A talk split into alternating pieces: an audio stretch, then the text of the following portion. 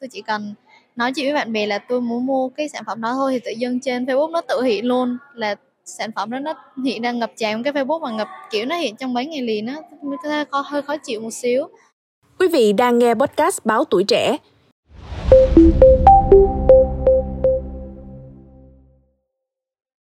Thưa quý vị thính giả, mới đây, hãng Meta, Facebook vừa công bố thu phí người dùng các ứng dụng mạng xã hội Facebook và Instagram tại nhiều quốc gia trên thế giới. Trong tương lai không xa, sẽ có cả người dùng Việt Nam. Theo đó, người dùng Facebook và Instagram sẽ phải trả mức phí hàng tháng khoảng 260.000 đồng cho phiên bản web và hơn 330.000 đồng cho phiên bản ứng dụng di động để được lướt mạng xã hội mà không phải xem quảng cáo.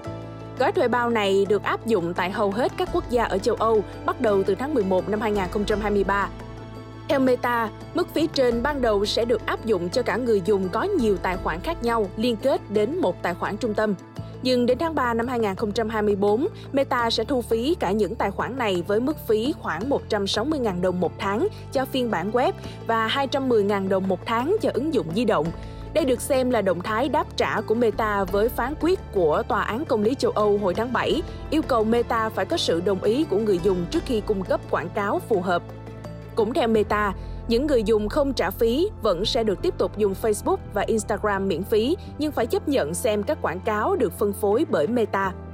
Liên quan đến việc thu phí người dùng, tuổi trẻ đã gửi câu hỏi đến Meta về ý định và kế hoạch triển khai tại Việt Nam. Tuy nhiên đến thời điểm này, tuổi trẻ vẫn chưa nhận được trả lời. Nhưng theo nhiều chuyên gia, những động thái có ý đồ của Meta với người dùng Facebook Việt đã được thực thi. Một trong những thay đổi rõ rệt nhưng không nhiều người dùng Việt Nam nhận ra là họ đang phải xem nhiều nội dung quảng cáo hơn trong quá trình lướt Facebook. Chia sẻ với tuổi trẻ, chị Lý Thảo cho biết. Đối với cái việc mà khi mà lướt new feed mà chỉ toàn cái quảng cáo về kinh doanh của các doanh nghiệp thì mình cảm thấy cái này là mình không hề thích bởi vì Facebook là nơi mà mình muốn lên đó để mình ờ, cập nhật những trạng thái của bạn bè để xem là họ đang làm gì và như thế nào thì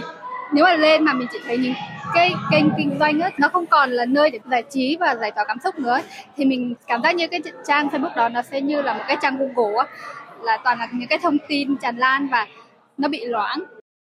theo ghi nhận của tuổi trẻ, không ít người dùng cho hay đang phải xem nhiều quảng cáo hơn so với trước đây. Khá là nhiều từ cái việc lướt newsfeed hay là coi story thì quảng cáo nó ngập tràn luôn á, gặp rất là thường xuyên. Ờ, ấy là cảm thấy là giống kiểu như tôi bị ăn cắp thông tin nhá. Thí dụ như tôi chỉ cần nói chuyện với bạn bè là tôi muốn mua cái sản phẩm đó thôi thì tự dưng trên Facebook nó tự hiện luôn là sản phẩm đó nó hiện đang ngập tràn cái Facebook mà ngập kiểu nó hiện trong mấy ngày liền á hơi khó hơi khó chịu một xíu nhưng mà một thời gian sau thì nó cũng biến mất nhưng mà nó thay thế bằng những cái quảng cáo khác Thử làm một trải nghiệm, tuổi trẻ ghi nhận tần suất xuất hiện của các bài quảng cáo trên Facebook khá dày. Cứ 10 bài viết mới thì có trung bình 5 bài quảng cáo, thậm chí là 6 đến 7 bài.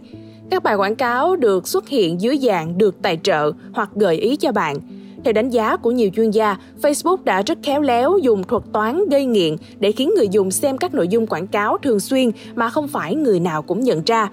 Thói quen vuốt màn hình và nhìn vô thức đã khiến người dùng ngày càng xem nhiều nội dung quảng cáo hơn. Khi người dùng nhận ra và cảm thấy khó chịu, có nhu cầu xóa bỏ quảng cáo thì đó là lúc chính sách thu phí có hiệu quả. Trong một động thái có ý đồ khác, Facebook đã chuyển đổi chế độ của rất nhiều người dùng bình thường tại Việt Nam thành người sáng tạo nội dung số. Đây là chế độ tương tự như các fanpage hay trang cộng đồng vốn dành cho các doanh nghiệp, người nổi tiếng tương tác với những người theo dõi quan tâm đến mình. Chế độ mới cho phép những người sáng tạo nội dung số có thể chạy quảng cáo các bài viết của mình nhằm gia tăng sự lan tỏa, tương tác với cộng đồng Facebook. Bà Thảo Nguyên, công ty truyền thông TNH nhận xét, một người dùng Facebook bình thường sẽ chẳng bao giờ nghĩ đến việc bỏ tiền chạy quảng cáo cho các bài viết của mình. Nhưng nếu được Facebook gợi ý bằng cái nhãn người sáng tạo nội dung số, nhiều người có thể sẽ ước mơ thành KOL, hot Facebooker trong tương lai không xa. Và đó là động lực để họ xây dựng thương hiệu cá nhân trên mạng bằng cách bỏ tiền chạy quảng cáo các bài viết trên trang cá nhân của mình với mong muốn thu hút ngày càng nhiều người theo dõi và tương tác. Trao đổi với tuổi trẻ, ông Trần Viết Quân, nhà sáng lập kiêm chủ tịch công ty chuyển đổi số Tanka.io, cũng cho biết xu hướng các mạng xã hội thu phí người dùng đang diễn ra nên nếu Facebook đưa ra gói thu phí không có quảng cáo cũng là điều dễ hiểu. Ông Quân nhận định, trong chiều hướng giá quảng cáo ngày càng cao và nhiều doanh nghiệp cắt giảm quảng cáo, thì việc thu phí người dùng có thể tăng doanh thu đáng kể. Người dùng có thể mua gói thu phí hoặc không, đây có thể là sự lựa chọn cho việc tăng trải nghiệm dịch vụ của họ. Cũng theo ông Quân, trước đây người dùng đã cung cấp dữ liệu cá nhân, mối quan hệ của họ, nội dung đăng tải cho Facebook. Giờ mạng xã hội này lại bắt người dùng phải trả phí để không xem quảng cáo sẽ khiến nhiều người không hài lòng và rời bỏ dịch vụ. Nhận định về những động thái có ý đồ của Facebook tại Việt Nam, bà Hoàng Hường, CEO công ty Unicorn đánh giá, đây là không gian để Facebook có thể thu tiền tốt hơn. Theo bà Hường, với những sự chuyển mình này, Facebook có thể đang hướng tới mô hình kinh doanh thu tiền từ người dùng cuối cho các nội dung chất lượng, giống như YouTube Premium, thay vì chỉ thu tiền từ quảng cáo như trước đây.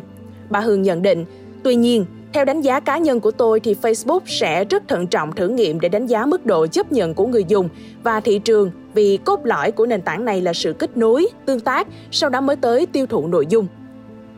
Theo báo cáo năm 2023 của tổ chức We Are Social, Facebook hiện đang có hơn 66 triệu người dùng tại Việt Nam, trong khi Instagram có hơn 10 triệu người dùng. Hai nền tảng mạng xã hội này cùng với ứng dụng Facebook Messenger nằm trong top 5 mạng xã hội được sử dụng nhiều nhất tại Việt Nam –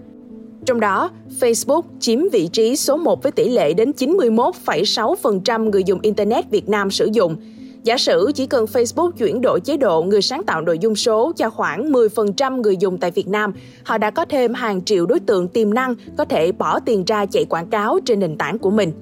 Quý vị nghĩ sao về những thông tin trên? Hãy để lại ý kiến của mình bằng cách bình luận bên dưới. Cảm ơn quý thính giả đã lắng nghe số podcast này. Đừng quên theo dõi để tiếp tục đồng hành cùng với podcast Báo Tuổi Trẻ trong những số lần sau. Còn bây giờ, xin chào và hẹn gặp lại.